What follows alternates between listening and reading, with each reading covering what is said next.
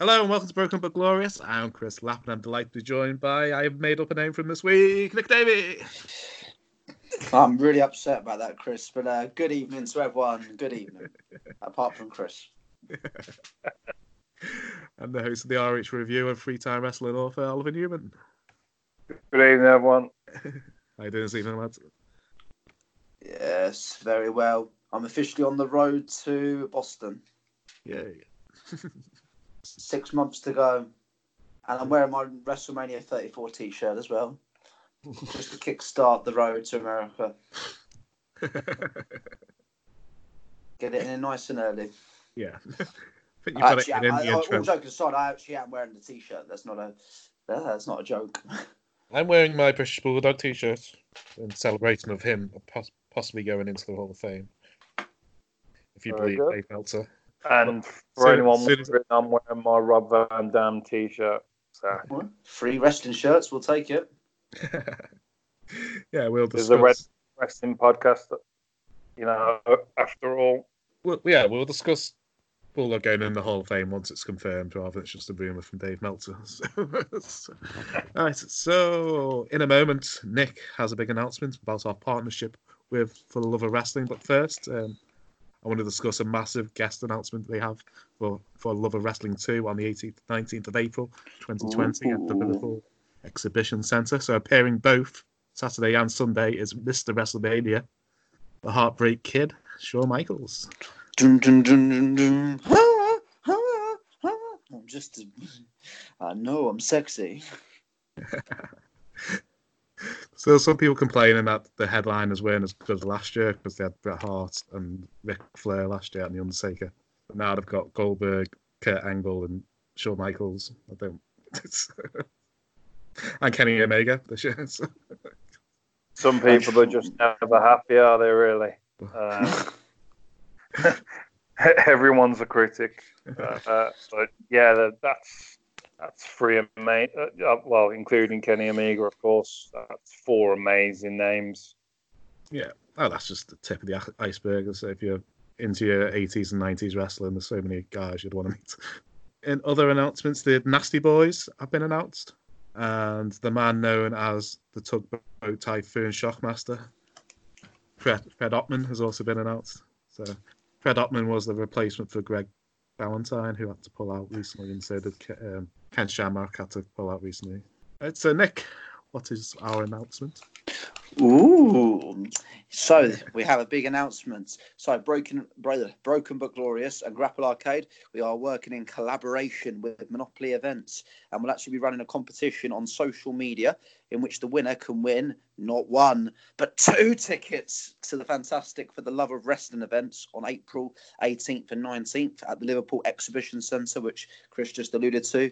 As Chris did mention, the event will feature past and present wrestlers, stars such as Shawn Michaels, Trish Stratus, Kenny Omega, Goldberg, and many more. I know some people aren't still happy, but beggars can't be choosers. Um, if the winner has uh, already purchased valid entry tickets, they can actually swap the prize tickets for autographed tokens at the event. Ooh. So, full competition entry details, they'll all be live on our website and Twitter handles as of Wednesday, the 19th. So, if my calculations are correct, that is indeed today. uh, but no, fantastic. Uh, I'm sure it'll be a fantastic event and um, fantastic opportunities all around. So, Yeah, I, I went to the Sunday last year and it was amazing. So, I was part of the Grapple Arcade team, looked after this stall. So, I've only heard great things about it. So no, so if you're from that, sadly from me, when you're down south, this part of the country, it's uh, yeah. I'm afraid I won't be able to nip there. But uh, if you say if you're from sort of the northwest of England, then I couldn't think I couldn't think of anything better to do that weekend. Ladies and gentlemen, this is the Mad Dog, Mike Angus from TNT Extreme Wrestling.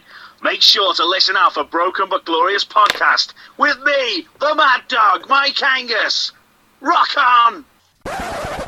time for the first round of the quiz before we get into our review of Takeover Portland. Nick is quick quizmaster this week. Uh, indeed, I am. I would just like to reiterate to our fantastic listeners this quiz was designed for last week, but we won't go into full details of why that was postponed. um, but funny enough, the quiz theme is NXT Takeover. um, it was in preparation for the Takeover Portland, but it will be post Portland. So um, yeah, two rounds, standard penalty shootout. Um, so round one, I want you to name me superstars who won, not competed, but actually won a match on takeovers in 2019. Now, I guess we just had a takeover, so mate, to get as that might give you a few clues of who you might say. I'm going to make it a little bit difficult. Um, every answer you say, you must state the war. Uh, you must state the takeover match that they, um, the takeover event that they won at. So, for instance, Oh, however, I'll be a little bit more generous. So, the takeovers that there were last year, there was Phoenix, New York, NXT 25, Toronto, and War Games. So they were all of the um, takeovers last year. Again, this is not including NXT UK for the record, just standard American NXT. Okay, okay. but they, they uh, is everyone clear on the rules? Yes. Okay, um, we'll go. We'll start with who won last time. Me. Right, you start. Oh no, actually, I'll let you have the choice. Do you want to start this round or the next round? I'll start the next round. Let Oliver go this first. Oliver, you're up first, buddy. Lucky me. Then I'll be. I won't be that cruel at the time, but just uh, for the sake of podcast time, uh, quick as possible. Um, yeah, it's, it's going to be the takeovers themselves where I'll struggle, I'm sure. But uh, Mr. Takeover, uh, Johnny Wrestling, Johnny Gargano, and I'm guessing uh, Takeover Phoenix Correct. will do. um, Rhea Ripley War Games. Correct. Thanks for that one, Chris. Uh, Candice LeRae, War Games. Correct. I can't think who the other girl on their team was. Um, ah!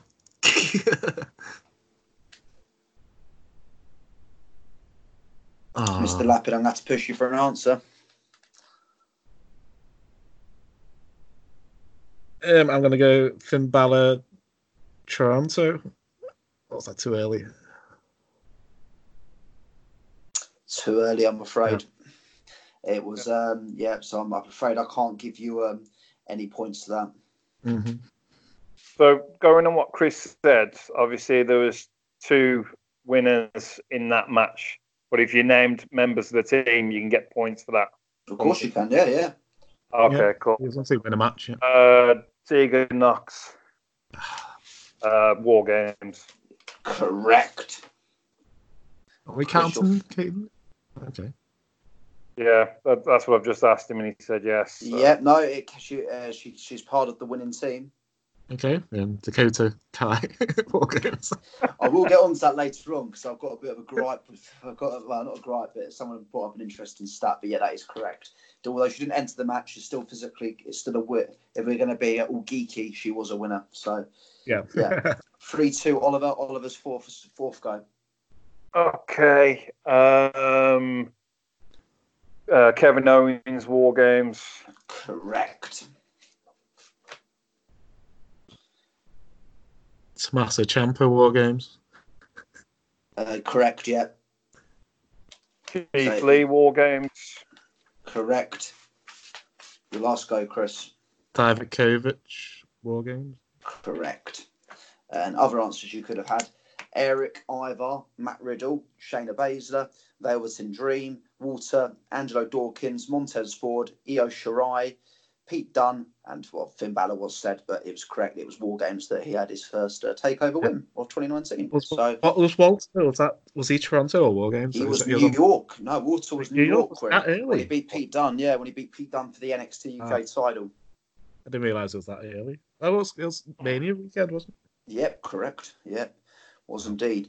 Um, yeah, saying and um, yeah, Dawkins and Dawkins and Ford was on. I had to go back, but I remember they won the ladder match at 20, 20 takeover twenty five. it? Cool. So after the That's third good. round, it's Yeah, after that round, sorry, sorry lads, it's um, Oliver five, Chris four. So high open, high opening start to the uh, uh, to the to the quiz. Hopefully, will Oliver finally get a win over Chris? That's the question. I'm sure he will. I think I've got faith in Oliver to do it this week. Oh, thanks, Nick. I don't have faith in myself, but I'm glad I was to gonna say I did kind of have my fingers crossed here. no, I'm joking. That's why I'm glad this is an audio podcast. You are listening to Broken But Glorious with Henry Grodd, and nobody hates better than me. All right, so NXT Takeover Portland. I absolutely love this show. That's three hours just flew past. Um, it was overall amazing. so it might be recently biased, but I might put this in my top three takeovers of all time. Uh, in six months, we come back to it, and I'll say that again. Definitely mine. To be fair, the only ones I can think of that I've enjoyed more are um, Takeover, um, Takeover Chicago, and um, Takeover. Obviously, Takeover. No, in fact, not Chicago. So I've already argued myself. I'm not even going to get into this argument. But don't start arguing with yourself, Nick. Uh, New Orleans will always be the best, though, for the record. That's none. That's never going to change for me. Sorry, it has to be said here. That that's not just me from a biased point of view. I generally Hmm. did think match to match it was the best takeover, but this is certainly up there from both match point of view and also storyline point of view. I thought it was a fantastic show. Yeah. So I won't get, won't get into it at the moment. Uh, so the show opens with a tremendous um, show by Poppy. Seems to be the go-to band to go to for the themes at the moment, but she's she seemed really cool. I wouldn't mind seeing her live. And then yeah, the opening match was North American champion Keith Lee defending against Dijakovic. This was absolutely amazing opener. Uh, just Yeah. great hot spots with wild, wild athleticism from both guys. Some crazy near falls, and then crowds were just so into it. That's like, but when you think, I think With- I heard this was like their ninth match since October or something. It was something mental. With um with opening a pay per view as well, or a takeover, whatever you want to call it, uh, network special. I think there's just as much pressure now on opening a show as opposed to actually main events in the show this day and age. I think, Yes, especially definitely. Given from WWE's more perspective, how long pay per views have actually gone. We know we joked about it a lot of how long sort of wrestling shows go. I mean, WrestleMania, for instance, goes on for like sort of six hours. I generally think open the show, you've got so much pressure when the crowd's obviously hyped up because they're excited for a show ahead. They're obviously in a great wrestling mood. They they're sort of setting the tone for the night ahead. I know you could argue, play devil's advocate. That's always been the case. It's nothing new of 2020. It's always been the case going back from years and years ago. But I think these two to set a tone for the takeover. This was actually my favourite match of the night. Um, it, it really was. I mean, I think me and Oliver, when we were doing our predictions last week and our sort of preview, um, this was the match I was kind of not looking. I was looking forward to it, but it was kind of match I was a bit. I was more looking forward to the other matches, given the fact you rightfully said we've seen it so many times before. The build was obviously. I'm not a big fan of when matches are just forced together on there and then, but absolutely incredible. I mean, some of the moves they were both performing was was were both incredible. It's probably the best match I've seen Dijakovic have since he's uh, since he's obviously come when since he's come to the NXT sort of main roster, I suppose you want to call it. And then Keith Lee's just going from strength to strength. I mean, some of the spots in this were were just mental. I think if you're seeing, I know it's a cliche, but if you're seeing the, the cruiserweight sort of perform some of the moves, you would be sort of uh, absolutely gobsmacked. But My, fa- my favourite spot was where Keith Lee was sitting in the announcer's chair outside and then Dana David was a somersault over the top rope and then hits the chair. That was the pro- that was the first Mamma Mia, and I think you always get a great spot when uh, the crowd sort of join in the Mamma Mia chants. I think uh, Yeah. when, a, when a spot happens near Man, uh, uh, near Ranallo, you can just see him his reactions as well, where he's jumping up and down in it. Again, he's he's he's, he's fantastic for those spots. But no, um, my favourite match tonight personally really set the tone of the show. Um, I did also like the embracement between both men. I'm a big fan of the um, Keith Lee lifting him up on the top rope. It really, and I, I think with the NXT, we see this a lot with NXT, especially in sort of matches on the show. Like we sort of used to see a lot of War Game, well, War Raiders, whatever you want to call them, when they were on the takeovers. Um, big show, show of respect, something that you kind of like to see maybe the main roster do a little bit more. Um, but I know, we, again, I'm going to contradict myself here. Last week we did say we'd love to have seen Dij- Dijakovic almost turn heel, but um, I think all that sort of went away after just because I didn't expect this match to be as good as it was, but it was it was actually my match of the night, and um, more just for the level of. Uh, I think it sort of surpassed surpassed every expectation I had going into it, and that's no disrespect to them. There was just obviously the card was so stacked. Uh, these two took sort of grabbed that brass ring, as you want to as you want to say, and they, they just took their they just took their talent to another level, in my opinion. Yeah, for, for myself, um, you know, this has been one of the best feuds on NXT in probably the history of the company. Um, and then they got an opportunity to do this takeover match, and they, they took it to another level.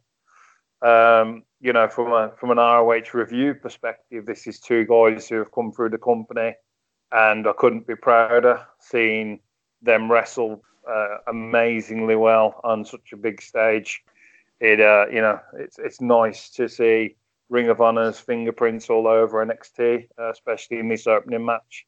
Um, and yeah, two guys shouldn't be able to wrestle like that, but they can. It's even more impressive for Keith Lee because he's like 320 pounds, and he wrestles like he's like he's a cruiserweight, like Nick said. Uh, Dijakovic, uh, he, he wrestles uh, like something 10, 10 stone like to Yeah. uh, so just even when he does the flips out of the ring yeah. as well, it's mental. Mm. Um, and and Dija, Dijakovic. Yes. Yeah. Yeah. Um, I, I, was getting the, the name mixed up because in, in ROH he was called Donovan Dijak. So yeah, it took me a while yeah. to get my tongue around his new name. So. Yeah, yeah. So um, and and him being as as tall as he is uh, in in wrestling, he he could just wrestle. Pro- you know, probably a normal style, a little bit slower if he needed to. Um, but no, he goes balls to the wall wants to, you know, he wants to fly with the best of them.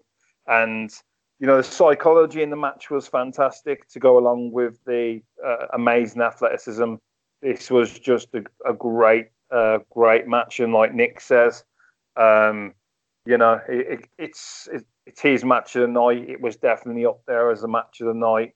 Um, I'm gonna kind of make my decision probably towards the end of the review because there's a lot I really enjoyed on the card. But this was a fantastic opening match, one of the best opening matches of a pay per view or a takeover. Is you know like a WCW Cruiserweight match back in the day. Um, just on this alone, you could go back and watch this takeover and just this match, and it all stand out for years to come. It was fantastic. Definitely. Um, who do you say Keith Lee taking on next at the Tampa. If it's not going to be Dijakovic again. So. Um, ba- Balor maybe, or Balor might be even get. I don't know. Um, uh, Balor, Balor would be a good shout there, Nick. To be honest, um, I, like sort of, I don't want to sort of spoil other matches later on. Um, but yeah, Balor and Balor, maybe even um, potentially maybe I'd, even, I'd Velveteen Dream in my mind, or um, um, I'm not sure it'd be Velveteen Dream based on how he's come back into the company. I, could, I don't know. I see this being like a bit of a filler, a feud with Strong, and then yeah. moving then at Tampa, maybe going into a title match. But he's got to. Surely he's got to change his character. He's got to become heel again to go up against Keith Lee. They're not going to do face versus face, are they? Well, maybe they will. I'll say Velveteen Dream. He just he doesn't need to change his character. He's just be a bit. He's, he's not exactly being very faceless with. Uh, so Roderick Strong. kind of like Serena, and and then he can take on whoever, can't he? Yeah. Yeah. That's yeah, that's a good show. Possibility. Well, oh, oh uh, Kushida, I think would have a great match. He had a great match with Cole this week. Oh, this week? Yeah, Kushida's a good shout. To be fair. Yeah, we need to start doing stuff with him. So. Yeah, no, I think that could be. I don't think he's been, he hasn't been on a takeover yet, has he? Kushida? Uh, don't think so. No, I don't think he has. Yeah, yeah, yeah good shout. Mm-hmm. I, I, I like Finn Balor based on his character and the way he has transformed himself as a heel. I think him versus Keith Lee would be an amazing match and feud. So I'm going to do something I don't usually do. I'm going to agree with Nick. well, yeah, I've, yeah, I'm just We'll all thinking about back her to as, yeah, exactly. Right, so next up was the match I was least looking forward to because I thought that match they had the other week wasn't that great. Um, Dakota Kai defeating Tegan Nox, but I think this was a great. Start, sorry, they had a the match started perfectly for the feud. There was some, I love the callbacks of the feud they've had so far, and the emotion throughout the whole match was brilliant. Um, the, the only bit I didn't really like was the finish. Was it felt a bit flat, so I wasn't. I didn't really know who Raquel uh, Gomez was when I Mm. first saw her. I thought, it was Jinny- I thought, I thought it was Jinny to begin with. It's just a bit weird. but yeah, this oh, this is so brutal, and yeah, hats off to the, both women. I love the way they came out in street clothes ish for a street fight. That's, I love it. What you should do street fights in jeans. That's the rules. So Yeah, in in this match, um, yeah, both both women went, you know, tooth and nail. Um, you know, fantastic uh, heel performance from Dakota Kai. Brilliant uh, babyface performance from Tegan Nox as well. yes, yeah. Um, probably like walked the, the thin line of uh, you know changing her character, but she did it so well. And like you said, the only a, few- a few um, headshots with the chair, which were a bit uncomfortable. I found. We just been Yeah. and and the only the only strange thing, uh, but it will be explained uh, over time, is um, you know why why Raquel uh, Gonzalez um, has joined forces with uh, Dakota Kai, but it gives you know you, you've put an, a roadblock in front of Tegan Nox to get to Dakota Kai again, so. Um, it doesn't make sense right now, but you'll be tuning into NXT this week to find out exactly, uh, you know, what the situation is really. because it didn't look like Dakota Kai knew that Gomez was going to help her. She looked as confused as the rest of us when she when she stood up.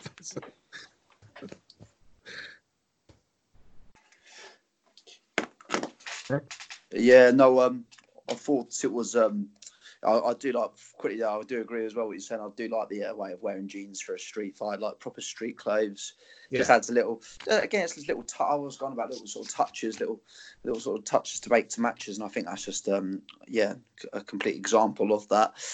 Uh, yeah, the match. I think the feud's been great. Really enjoyed that. Going back all the way, as I mentioned last week on the show, to to when it all started. I, I like the video package as well. Before I thought that was fantastic. Big fan of any match. I can always easily get invested if you put a good video package before a match. Um, I'm I'm so easily can just get invested just like that. The flip of a flip of a coin, um, and it was it, it was a really good package they put together from that the way they sort of presented the kick they two did at Survivor at Takeover, um, War Games. Um, was just brilliant, and it reminded me of obviously how good the feud has been. Match itself, yeah, I thought was great. Some really good spots, some brutal at times as you would expect. Uh, I also do agree with you there, Chris. I did think the uh, the ending was a bit flat, and I think also agreeing with you, um, I do think I said again it's probably down to me not recognising who the superstar was that came out. As I had it had it been Jinny, I'd probably lost my mind and probably enjoyed it that whole lot a whole lot more. But You would have Um, thought they would have had her on NXT in the last couple of weeks just to show her face. Or, yeah, promos or s- s- just to remind. So last time we saw her, she was that wasn't her name. Was it Rhea, Rhea Gonzalez? Randy Yeah. Rhea Gonzalez. in She was- the uh, She Young was dressed Classic. as a cowboy, wasn't she? So- so- Yeah, I'll go. So- and, and I actually one thought it was Mia Yim. I thought it was Mia Yim when when she came out. Uh, it was Mia Yim. So then I was like, oh, actually, it's not her. And then obviously the commentators are obviously going mental saying who it who, who it is, sort of thing. Um, I always do love as well when I, when when someone comes out, regardless who it is. I do always like the commentators. I always just go naturally. Uh, who who on earth is? Oh, who on earth is that? um, but um, no, as I say, great. Um, okay, great. Obviously, the feuds I guess isn't over yet. Um, it'll be interesting to see where they do go from from here. But um, no, uh, another enjoyable match, and um, as I say, I think it uh, was on par with my expectations that I did set. And it's always nice to have a bit of sort of a hardcore sort of match to uh, to any pay per view takeover. and just quickly before we move on, we haven't said about it. Um, when she got like push choke slammed on the table to go through the table and bounced off it. Yeah. Oh, jeez, tough as nails is Tegan Nox because Yeah. that must have hurt like a bitch. Definitely. So Yeah. Yeah. Next up, we had Finn Balor defeating Johnny Gargano.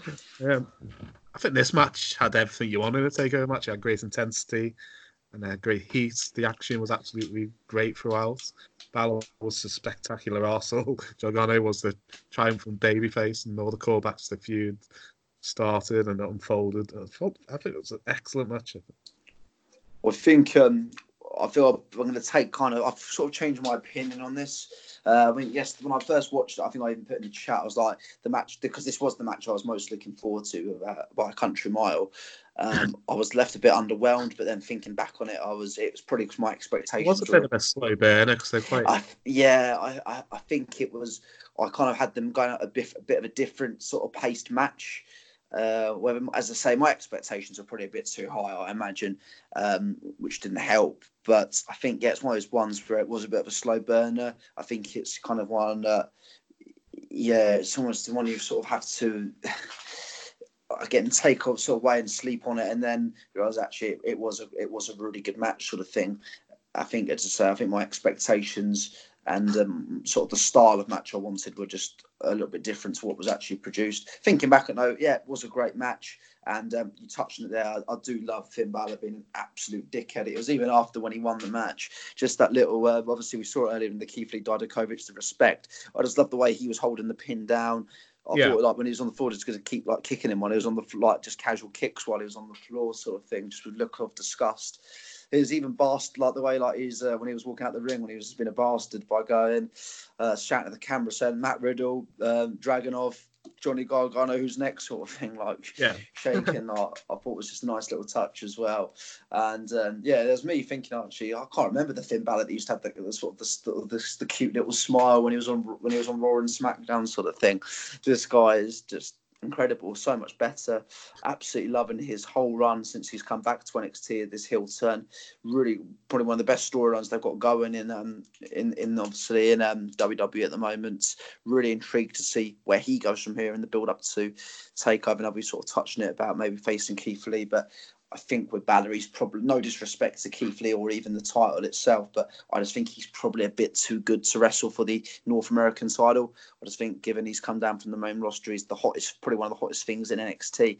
I just think that could be a bit of a waste putting him at. Whilst the match would be great, it'd be a, probably a bit of a waste for him dropping down um, where he should be sort of on the main fight, fighting for the main title in some way or, or a main event capacity match. There's a rumor that the NXT title is going to be on the main Mania card, so you could have Cole versus Balor on the main got- card.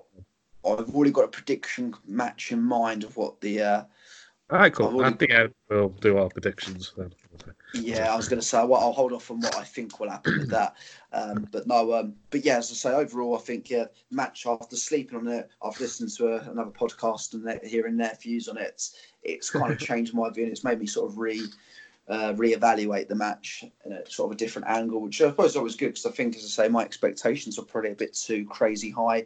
But um, overall, not match of the night. I'm still going to give that to the opening match, and I think I preferred the, another match as well, which we'll get on to. But um, but no, it was um, it did deliver. I will say that, and um, just as I say, extremely keen on where both extremely interested in where both men are going to go from here. See, uh, I- I agree with what Nick's saying in terms of uh, the match style. It probably should have been more intense considering he put Gargano out for three months and Johnny Wrestling and Johnny Takeover missed like his first takeovers since they began. So the match should have started off more intense and kind of built from then. I think Nick would have been satisfied with that. Um, for myself, just taking the match into consideration on the night, um, obviously we know the background and stuff, but uh, this was a fantastic wrestling match. Um, you know, you say about slow build and stuff, but that's kind of what a, a, technical wrestling fan like myself really enjoys. And I thought this match was uh, really, really good. builds from you know, one-upsmanship and a technical wrestling standpoint, to then more intensity, and obviously to to uh, to dickhead Finn Balor, um, uh, which is an incredible, incredible character. He kind of played it a little bit in New Japan as Prince Devitt when you know when he started Bullet Club and stuff. Um, this this is the role he was born to play. Uh, let's let's forget about the um, you know the demon and all that stuff. Just let him be this character. Uh, another point you made, Nick, is that the North American title might be beneath him. I think we felt the same way when Keith Lee became champion after the the way he was used. Um, you know, in Survivor Series, he looked really impressive in the uh, you know the free team, uh, free branded uh, five man elimination match. So um, we thought possibly go for the NXT title. So uh, especially with you know with his stature and stuff, 320 pound, and the way he's been booked, that the North American title might be a step down, but I don't think it has been. I think that would be uh, an incredible feud. I'd love to see it. Um, and once again, I don't think you're going to have cocky, arrogant, uh, you know, Adam Cole against, uh, you know, you know, the dickhead Finn Balor. Um, in terms of his character, two heels, I, I can't see that happening. So I, I would love to see uh, Keith Lee against Finn Balor for the North American title. Um, and yeah, just just really on a maybe underrated match. This this will be. Um, you know, when we talk about it, uh, the end of the year awards and stuff, I thought it was was a really good match. But I can completely understand based on the background that um, you know this could have been a different style of match and that would have worked better. So I think as well that it didn't help the fact Lee and Dijakovic was so so good as well. I don't think people expected that match to be as good as it was. I think maybe if that was just yeah. sort of a standard two matches, people didn't expect them to be amazing. Yeah. I think that's why it made even put even more pressure on Balor and Gargano to deliver um, almost like a ten star match sort of thing to try and uh, live up to their hype. So I think um, that's why. And again, it's probably say I think it was still a great wrestling match, but I just think yeah, with with other things going sort of against the bit in a positive way, it, it, you had the people like me uh, probably unrightfully sort of being a bit un, underwhelmed. Um, with that. I'd, I'd, also love how we've got a new nickname going called Dickhead Finn Balor. So we've got Demon, Demon Finn Balor, Smiley Finn Balor, and Dickhead Finn Balor. Did they get introduced yeah. as Prince Balor as well? Or am I dreaming that? Um, no, Prince McGuinness kept saying it. Yeah. Hmm. says the prince is dead, so um, yeah, I can't can't think how he's introduced.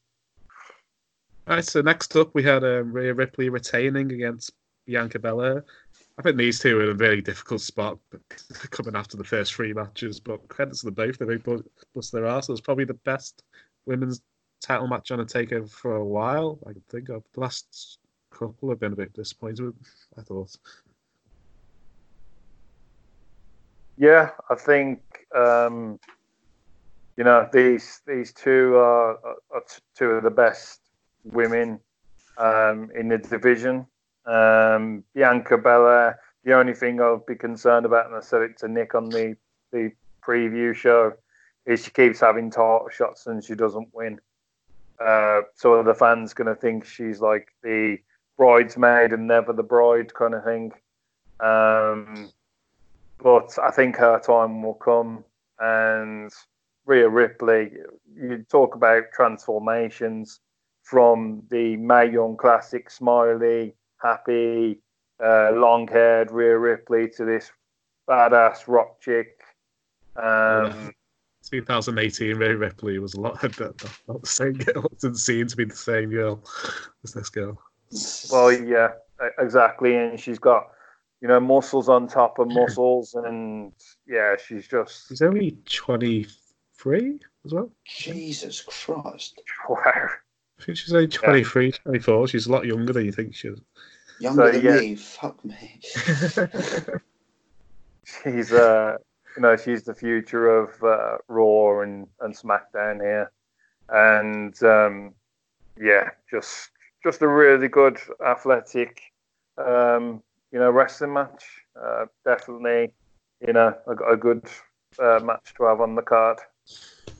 Yeah, I um, I completely agree. I think um, one thing that's got me, I think this match is kind of uh, obviously we, we know she's a star. We know all well she's definitely going to go to Raw and SmackDown and be one of the best. She's going to have the potential to go on and be um, one of the best superstars this calendar year and going into the next sort of decade, well, into this decade as, as a whole. To be fair, I think she'll be and she'll be a mega star. Um, one superstar, I think, again, just solidifies that they were they too will also have a fantastic future. It is Bianca Belair. I thought she Yeah. was excellent. I've I'll, I'll get into. it. I've not really enjoyed. Um, as I say, I think with this match, I've kind of not really enjoyed the build based on the whole Charlotte Flair sort of situation. I'll touch on that in a second. Um, but with the match itself, yeah, fantastic. It was a really enjoyable match, really enjoyable title. I do agree with what you said as well there, Chris. Um, I will disagree with you soon. Um, about the um, about the NXT Women's title, I can't really remember from the, when we last had a great NXT Women's title. I think we're actually, for me personally, I mean, I, I probably am wrong, but I'm even going back to when Kairi, Kairi fight, had the feud with um, uh, Shayna. I thought that was the last time I really, Yeah. really got invested in a women's match, and I was really sort of uh, in loving every second. I, I love that feud though, as a whole. That was probably the last time I was really, really excited about women's titles, rather than kind of like, well, we kind of know where this one's going, sort of thing. Um, this was um, just yeah a really great match, and I think also as well, I did enjoy this one. I think th- you could argue the winner was so blatantly obvious coming. I did like the bit of the seed of doubts that were happening throughout the match as well. Like, oh, maybe Bianca wins, sort of thing. So it was um, it was uh, yeah, it was a really great women's um, NXT women's title. Again, full credit to them as well. They've obviously coming off the back of obviously a superb start to the show. They really had again. It was the case of everyone, everyone having to sort of raise their own game, and these two women certainly did that. And yeah, Rhea's Rhea's just a star, isn't she? And I think uh, I'm so excited to see where she will go, and I think she she's got the potential of, as I say, not only knocking. The, the, taking the women's division to another level, but the whole of WWE to another level. So some strong praise. Uh, I don't know if you want to mention it. Can I quickly mention the ending or post match? I should say. I'd say post match, Charlotte attacked Rhea uh, and accepted her match for Mania. And she hits natural selection, then poses the championship. And then, then Charlotte then slams Bianca into the steps as well. I'm so angry. Can I just get this off my chest? Yep. Why the hell would they have? I don't even where to start. Why couldn't they just keep this as a whole surprise? Why did they have to have Charlotte rock up and well, Rhea rock up and Raw a couple of weeks ago with a very average, underwhelming sort of crowd reaction with her saying, "Why, why don't you face me?" Even though Charlotte's the one who's deciding who she wants to face, sort of thing. Why not just have it, keep it as the whole thing? They could have proper build to Bianca Belair and um, Rhea Ripley, where, where we don't know who's going to win. The match would have probably been even better. Um, and um, then So, yeah. after the match, At the end, have Charlotte's music come on. yeah, at the end, we don't even have the music come on. Just at the end, have a almost like hit her from behind, sort of thing, even with a chair, make it even a bit more brutal. Have her come out randomly from behind, attack her. You could even have your commentator going, "Who on earth?" and then um, have her grab the uh, mic and say, "I choose you," or something simple as people know who I'm facing. I'm- I've- I would have had them interact. I would have had Charlotte. I would have had no interaction, and then as a big surprise after the win, yeah, music- Charlotte's music comes on. She comes out and just, literally just says, "I pick you for Mania." Well, yeah, even if even if that, if you want any anything, I just don't understand why they've wasted kind of the last couple of weeks been pretty. It's kind of wrecked the whole. It kind of wrecked the whole fe- feud going into this, in my opinion. Uh, I know, obviously, they kind of salvaged it a little bit by having Bianca, um, obviously, wipe wipe Charlotte out a few weeks ago on NXT with the help of um, Rhea, and then obviously last week Bianca just threw Rhea to the floor. I know, obviously, you could argue, oh, oh, it made her look strong, but yeah, it did. But at the same time, we all knew Rhea was kind of always winning. Um, so no, that, that this is the only sort of negative I've got of the whole takeover is well, it's not even a negative because I did enjoy it overall, but it would, would have been that much better had it been kept a surprise and had it just done it randomly rather than the last couple of weeks where we've had sort of sort of very average. Do we see uh, Bianca being added to the Mania card? Maybe in a triple threat, or my personal choice would be against Bayley. Just on it, based on their performances at the Rumble and tonight, or that, at the weekend. How do you build See- that though? Hill Hill versus Hill. I think I think you could have an, an arrogant face in Bianca versus, versus a cowardly he- heel in Bayley. Or, Mhm. uh, or they or they could have the triple threat. Bianca wins at Mania, and then how, that's how you get the title back to NXT, and then put Rhea, Rhea up on the main roster. Mhm, Could do. So before we, we, we talk about that, just um, the, obviously you said, "Oh, this this is kind of set in stone," but I think you could have gone with Bianca or uh, Rhea Ripley against Charlotte because if it's Bianca Belair, then it's two of the best, you know, athletes in the company, and then obviously if it's Charlotte versus Rhea, uh, they've got a bit of history because of obviously uh, Rhea pins Charlotte on SmackDown, and like they've been building to it, but um, could have they could have changed up at the last second. Um, and then obviously in, in terms of the aftermath, just quickly my thoughts on it and stuff. Uh, I I can't wait to see an NXT title defended at WrestleMania. I think that's going to be amazing um, for the brand and, and everything, and they'll have a great match. No, don't get wrong. I'm absolutely buzzing for the match. I just think that whole. I just think this is where kind of just they could have that could have been an amazing slip. And the crowd reaction would have been 20 times louder. I think had Charlotte come out, it would have really, it, it would have really just got everyone a bit more talking. I just think, yeah, the whole sort of segment a couple of weeks ago was it a couple of weeks ago when Raw and Rhea came out. I don't think it did anyone a world of good, of sort of thing. And um, but yeah, I feel I still feel confident that they can obviously salvage a good feud. We've still got what six weeks to go to Mania, or maybe even a bit more than that. Um, Completely Yeah. understand where you're coming from, though, Nick. Yeah, they could have easily kept it, them apart, and then Charlotte comes out and and they start the feud after NXT Portland. They didn't Absolutely. need they didn't need to do the things that they've done either. Um, you know, because obviously she was on Raw, and then Charlotte was on the next day.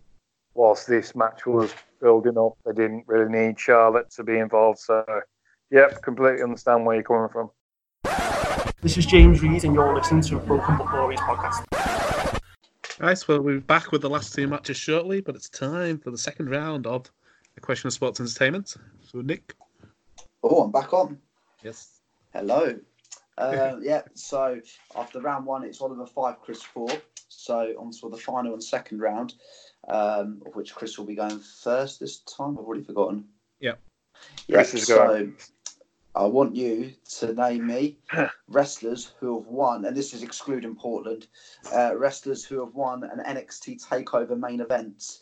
Okay, Uh, so this is going back to when NXT started, which was 20 or Takeover started in 2014. I want you to name me, uh, as I say, wrestlers who have won a main event on takeovers.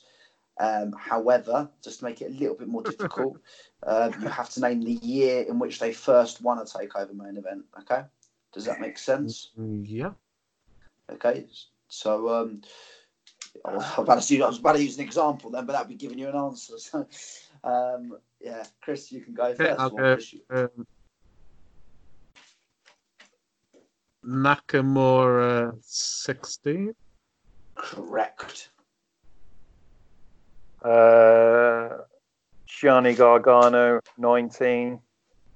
Incorrect. It's the first year he won. Uh, The main event, don't forget as well. Main event. main events. But yeah, 2019's wrong. Okay. Chris, you'll go.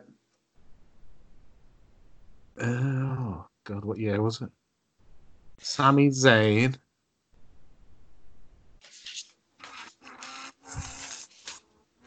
Fourteen. Correct.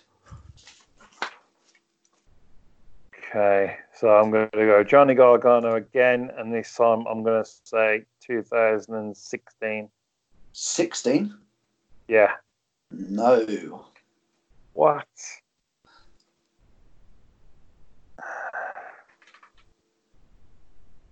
It is. Uh, Again, who has won an NXT Takeover main event? The uh, the year in which they first done so, and obviously the wrestler. In the year in which they first won a Takeover main event. But yeah, two 0 Chris's third go. Um, Drew McIntyre. 17? Correct. I think it was 17 or 18. Um,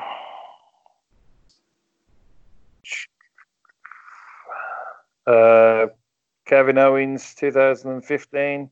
Correct. God for that.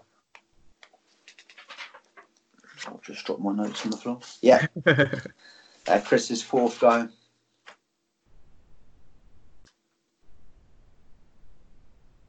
Andrade, 18. Correct.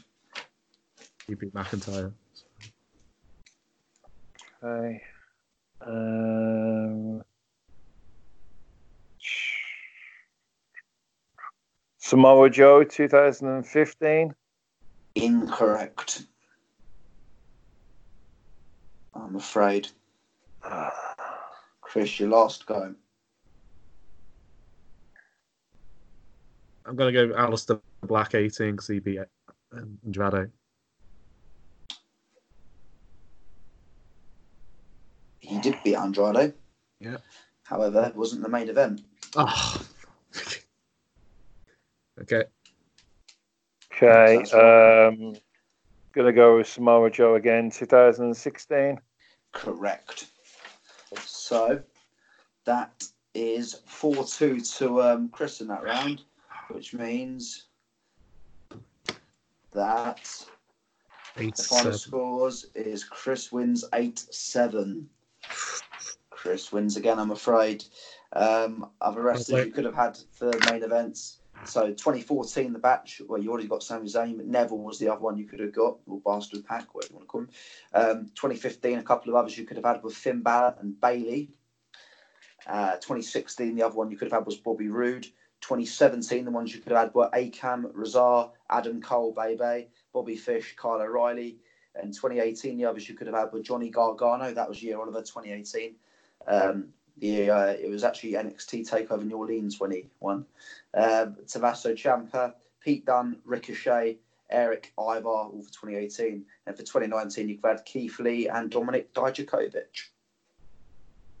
So- Bloody hell, in the first round, we all went war games. In the second round, we didn't think of war games. uh, but yeah, good. Yeah, congratulations, uh, Chris, with the win.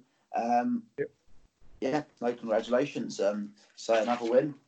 Hi, this is Matt Davis, and you're listening to Broken But Glorious. All right, so if we go back to the review, so the Broserweight won the titles from Undisputed Era. So I thought, oh, Undisputed Era delivered again on a take- takeover. Um, there was so much innovative stuff combined with functional classic tag team wrestling.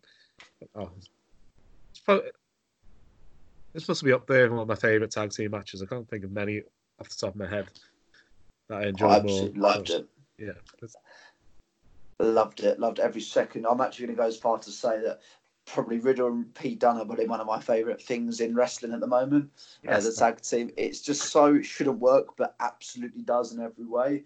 I love the whole video of them last week trying to get to Portland was just hilarious. It's how kind of I imagine when I'm driving out in the states, what I'm going to be doing when uh, driving alongside the road. Um, I just love everything about it. Um, I, I, I obviously love the whole Bobby Fish, the Bobby Fish rap song. Um, I'm not going to give it a go, so don't worry. How much fish could Bobby Fish? fry- I can't even see. Is it? How much fish could Bobby Bobby Fish could fry fish? How much fish could Bobby Fish fry if Bobby Fish could fry fish? Anyway, um, but yeah, no. Uh, the tag team match, those as you say, had been getting a bit of everything, and I really enjoyed. One thing I really enjoyed as well was the miscommunications with Pete Dunne and Matt Riddle, and then straight away I'm throwing sort of my glass up in the air, going, "Well, here we go. It's just going to be a standard that Pete, Matt Riddle's going to keep knocking Pete over at the end. Pete's going to slap him around the face or something, and they're going to go into a feud.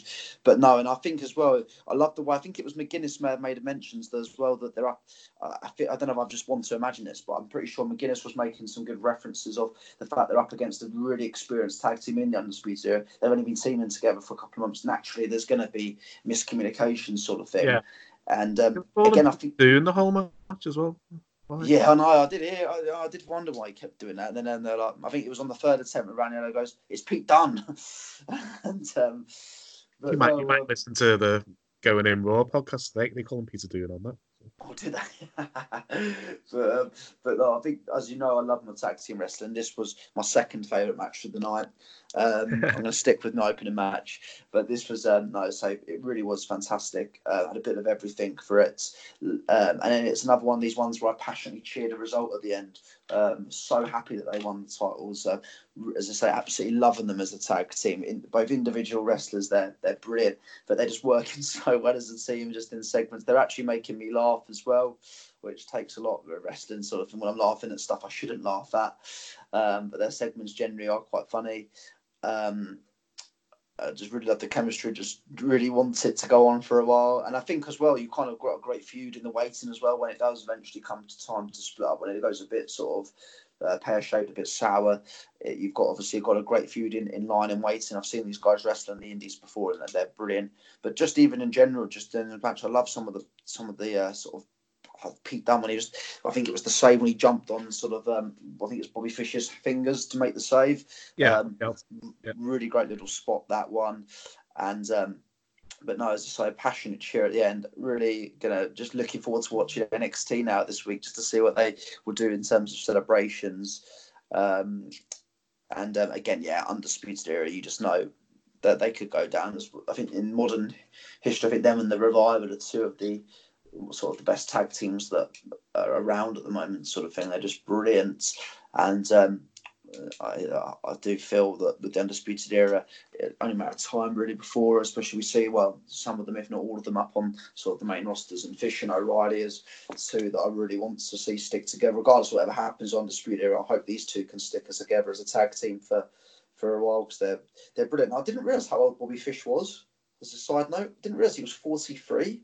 Wow, I didn't realise he's that old. I didn't realise he was that old. I was like, I was under the impression he was sort of late twenties, early thirties, sort of thing. Well, I, thought, I, knew, I thought he was mid thirties. I didn't think he was. No, but he doesn't act, doesn't look like it, act like it. He's still a very good looking man. So if you're if you're listening, Bobby, you're, you're fine. Um, yeah. I'm still the Fox the last couple weeks. So. Well, that's what made me even go to Wikipedia. I was like, oh, he's look, he's got a bit of greys coming through, hasn't he? And I was like, mm. so I just did the wiki search, and yeah, it's get labelled him as 43. So yeah, I couldn't couldn't quite believe it, sort of thing. I know age is just a number, we're not ageist or anything like that. Um, but no, it just was a bit yeah, interesting. But um, no, absolutely loved this match. Really great tag team match. But as I say, just so happy. It was one of those ones where you generally are excited, generally do cheer, like as I say, I've said it before, when almost like your football team scores. It was one of those ones for me uh, where I do a passionate cheer and. Um, just really enjoying the Broserweights. Love them as a tag team, and uh, yeah, I'm already already eyeing up by maybe buying that Bobby if Bobby Fish could fire a fish t-shirt. Yeah, Kyle O'Reilly's 32, Roderick Strong's 36, and Adam Cole's 30. If anyone's interested, the rest of the ages. I love Kyle. Kyle O'Reilly's my favourite undisputed. I just I wish he'd come out still more with like a guitar sort of thing he does his sort of dance. He won't, have a, he won't have a belt to play anymore. That's any got something. He needs to do something because that's brilliant when he's coming out spinning that around. Boom. Yeah, just just in terms of what I thought of the match and stuff. Um, yeah, like Nick says, you know, it's a really good tag team match. The uh, you know the undisputed era, uh, Kyle O'Reilly and Bobby Fish have been tagging for years. Once again, uh, Ring of Honor's fingerprints, um, you know, all over this match, which was great to see. Uh, when they were Red Dragon in in ROH. Um, just you know the best, the best or one of the best tag teams of you know the uh, the, the tens really. Um, made our top five ROH tag teams list. Yeah, exactly. So, um, and and with what you said about uh, Matt Riddle and uh, fellow Brummy Pete on there, Nick, if they do have a feud down the line, I hope there's a callback to this match and this show. Um, hopefully they they don't forget about the miscommunication, but um, it was it was really cool that the you know the miscommunication was covered on commentary as they've only been tagging for so long, so they're not a well-oiled machine. They've got to this point because of how good they are as single rest uh, singles wrestler. Sorry, um, and and this is them tagging uh, you know, for, for a few times to, to finally win the titles. But much like yourself, I thought, okay, probably going to feud and then they won the titles. It's like, ah, that's really cool.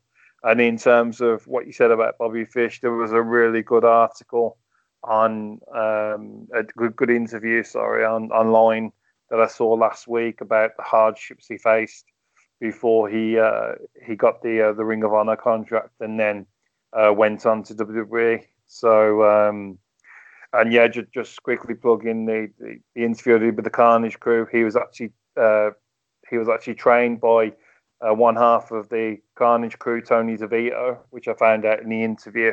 Oh wow! So um, yeah, he's he's always been a really good wrestler, and they're a fantastic tag team.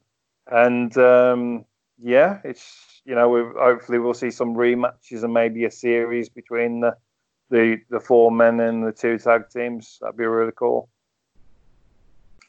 I can't see who else the they'll face. I can't think of another tag team the Forgotten Sons and Burch and what's his name? Um, Burch and Ole.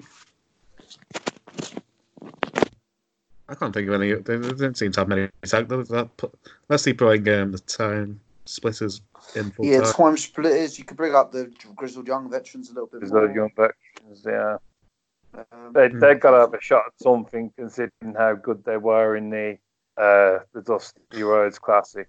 Yeah, definitely. Yeah. Should we move on to the final match then? Oh, so- Mhm. Yep. Right, so champion Adam Cole retained against Tommaso Ciampa. I thought this was a very good, very good match with a, a shocking ending because was convinced that Undisputed Era will lose all the titles tonight. So uh, yeah, Cole and Tommaso Ciampa they both worked really hard. They both deserve all the credit for stepping up the intensity, especially in the second half of the match.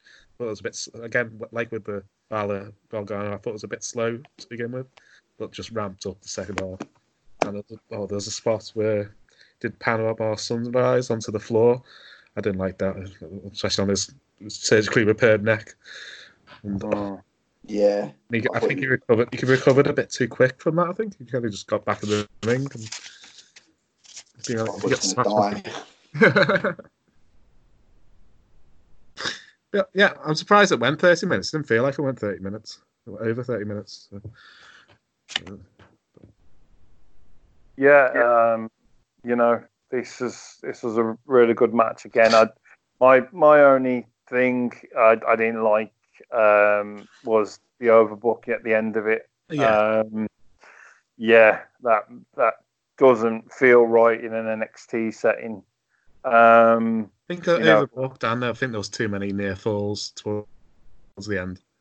I, I think the overbooking was was more of a an issue than the the near falls.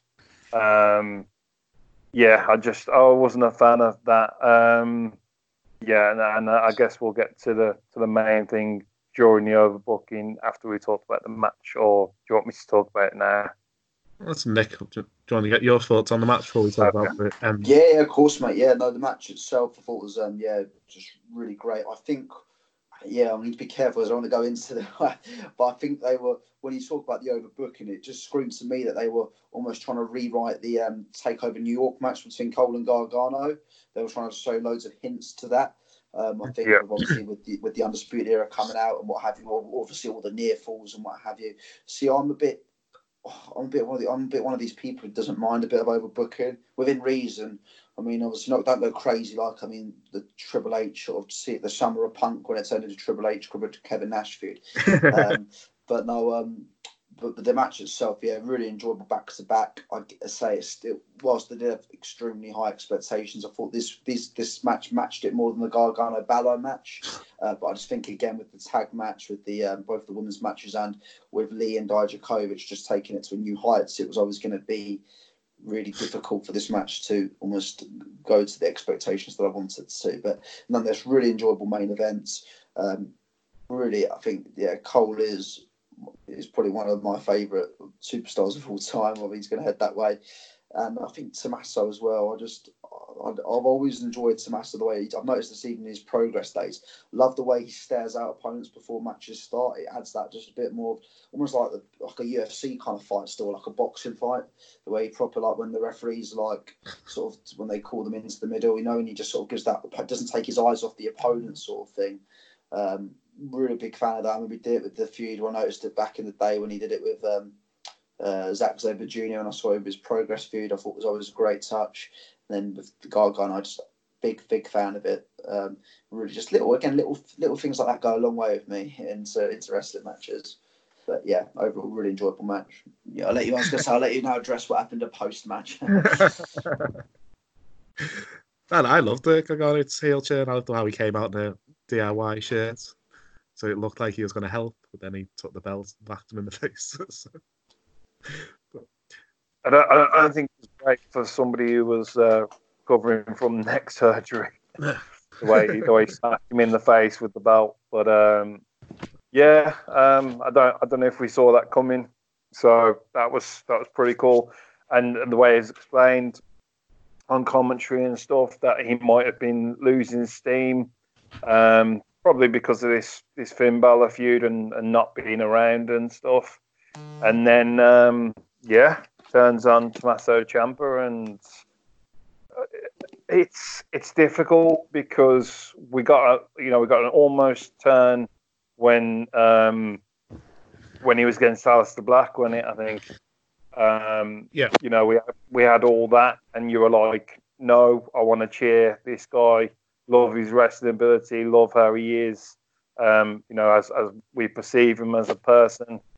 So it will be really interesting the the um, the aftermath of this and and where they go because he is uh, one of the most likable and fantastic wrestlers on the roster. So how are you going to get people to to boo him and hate him? Um, yeah, it's it's going to be really interesting to see how they do that. My, my theory on why Gargano turned is I, I've heard that they're going to have an NXT title match at Mania this year. So it won't be at NXT Tampa. So they'll need a takeover caliber main event. So they blow off between Ciampa and Gargano would fit the bill. So you wouldn't have to, you wouldn't seem like you're missing a NXT title match if you have this blow off match as your main event. Yeah, it'd be like a loser leaves NXT. You could start doing like a loser leaves NXT, like an I quit match, loser leaves NXT. Um, because I think they, it can't. I don't think after Mania they can both stay on the same roster. I think it's just too, it's just too hard not to keep them apart. If that makes sense. My, Um, my personal choice would have it at Mania, have um, have it Cole, Gargano, Ciampa, and Finn Balor as a four way. Yeah, I did think a fatal four way would be. Well, my original plan was a triple threat match, uh, Hmm. main event of, of, of going into Tampa. So um, I would have a triple threat main event of Balor versus Gargano versus Ciampa, and winner goes on to face Cole the next night, and that way you can quietly usher up one of Ga- Cam- uh, Ciampa or Gargano to the main event uh, to the main roster. I think you can quietly do it. Then it can save it almost for obviously all sorts of rivalry down further down the line. Uh, but for me, I, I'm, I'm a big. I didn't mind it to be honest. At the start, I was like, "Oh, here we go again." Um, but uh, I did like the way, yeah, you say he came out in his DIY shirt. Just love the little the belt when he because when he first grabbed hold of the belt, I was thinking, oh, he's it's not because he's. I think he doesn't want him to be a bit worried. He might get almost like he's like, oh, you can do it without the belt, sort of thing. You don't need. You're not. Yeah, sorry, initial thought. Yeah, Yeah, I you. Don't be a prick, mate. You don't need to use the belt. But then, yeah, swat him around the head, and yeah, no, I was like, oh, okay, they're going to go down this route again, are they? Um, and uh, I, did, I didn't mind it, to be fair. Um, and one thing that's also, I don't think Gargano's been. I've never been big on Johnny Gargano on the mic, to be honest. I've, I've, I've never been a big fan of him as a face on the mic. Uh, I was like, as a face wrestler, you probably can't get a better baby face in that sense. But when it comes to cutting promos, especially kind of aggressive promos, I don't think he's that good. Like especially the Balor one the other day when they're both on kind of the mic. I found it a bit not cringeworthy to an extent. Kind of cringeworthy to an extent. Um, I think maybe this heel run it could just try and improve his kind of aggressive promos, so to speak. So um, I, I mean, I'm using that as a positive. But yeah, the way I'll do it is um, going forward. I'd, I'd ideally have maybe a triple threat match of Balor, Gargano, and and um, Ciampa, and then you could just say maybe hopefully ideally maybe Tommaso wins goes on to face Cole the next night, and then you can quietly maybe usher up Gargano into the main roster that way. Mhm. Um, because I just can't see how you can keep them both on the same roster um, post sort of NXT. But I think with this, it's another. You can almost use it as another chapter in a in a long rivalry like Triple H, Shawn Michaels, and like chapters they've had in their obviously long career was great. Um, loads of other superstars like Ravi's Rock Austin's a good example. So you can sort of keep it going, obviously all the way down to a potential WrestleMania uh, main event worthy match in, in years to come between these two. I'd move them both up and put one on Raw and put one on, on SmackDown. Smack, yeah, it's a good shout. No, it's a good shout. They're going to go up and go as DIY like they did last time when they were in the middle of a massive well, That's what me and Oliver discussed said last week on the show as well. We thought, like, well, again, it proves what probably, I don't know how many predictions we've actually got right on this show. Um, or well, I think more the post the post match predictions. I think we've uh, definitely kind of yeah. got wrong, but um, but no, I think we sort of said it'd be good if they could um, yeah, like um, at, at, at, the NXT Tampa, they both sort of team as a, as a tag team um, in a in like a final farewell NXT kind of match sort of thing. But that's blatantly not happening because that was always the, as you rightly said there, Chris, that was always the plan for them last year before Tommaso suffered that injury that, to bring mm. them up as DIY. Um, but I think maybe the plans have changed now. Uh, they've obviously probably realised how great these two actually are, and they're absolutely sound on their own. That could be a way. And as you say, if you do keep them apart, Raw and SmackDown, then when it does come to the blow off, or even like when it comes to like your your into brand sort of moments when it's Survivor Series, that just screams like, ooh, like it gives you the shivers almost, doesn't it? If like they're on separate teams between Raw and SmackDown at Survivor Series further down the line, like with the stare down, that would be. We've talked about, or I've sort of mentioned about Tommaso's stare. That would be a stare down and a half, wouldn't it? It would. Dijakovic is going to still turn and join the undisputed era by the end of 2020. it's going to happen. Um, but yeah, in in terms of what your guys say, I'm not sure what the the end game of of Tampa or possibly being on WrestleMania is. It's going to be Cole. Uh, that guy should hold the title forever at, at this moment in time.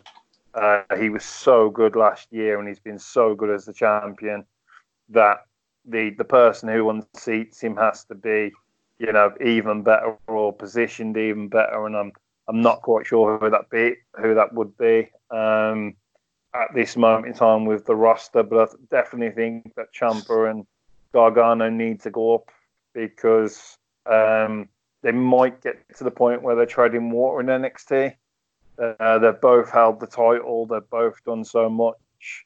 Um, you know, it's supposed to be a stepping stone. Um, well, I guess it's a third brand there, but it is a stepping stone to you know, the IC title, the US title, and and you know onwards from there. So um, yeah, I'm I'm not sure who who Cole faces. You've you both give good shouts like triple threat match with Balor and Gargano and Ciampa and the the fatal four way match and stuff. I'd be happy to see either those matches, but in terms of what I can give um, as a match of my own, maybe you know, a, a non-title, uh, you know, Keith Lee, Adam Cole match, um, or champion versus champion, maybe. I don't know. This is the leader of the rejected Demon Eye. You are listening to Broken but Glorious. All right, so that was our review of Takeover Portland, and we have plenty of interviews coming up in the next couple of weeks. And we have one half of the t- Impact Tag Team Champions Ethan Page. We have the shining star of just fabulous wrestler Charlie Brennan. We have British wrestling legend Frankie Sloan. We have ring announcer Mullet Man. We have James Reed, and Runcorn Wrestling Association's Troy McCarthy. We're also, I'm also in talks with four other wrestlers who have agreed to come on. We're just working on details and certain out dates and stuff. Um, Oliver, what's coming up on the ROH review? Yeah, um, obviously yeah. record every uh, Monday the, the next episode, but in terms of interviews, uh, Shane Hagadorn, uh, part one is out, part two is coming out, um, audio tomorrow and video Thursday. Uh, we've got an interview with uh, one-time ROH Tag Team Champions Carnage Crew, HC Loc and Tony DeVito.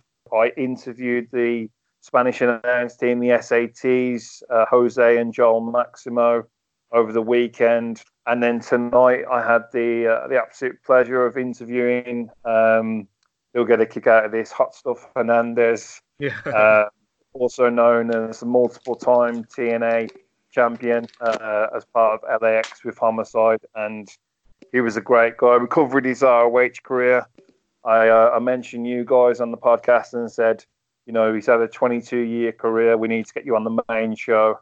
So hopefully, um, to go along with the ROH review interview with Hernandez, we can get him on uh, Broken But Glorious and do a proper full uh, career interview because I'm sure that would be, you know, a really great listen for our listeners.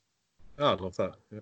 Right, uh, Nick, do you want to give the listeners a reminder of our competition? Uh, yeah, certainly do.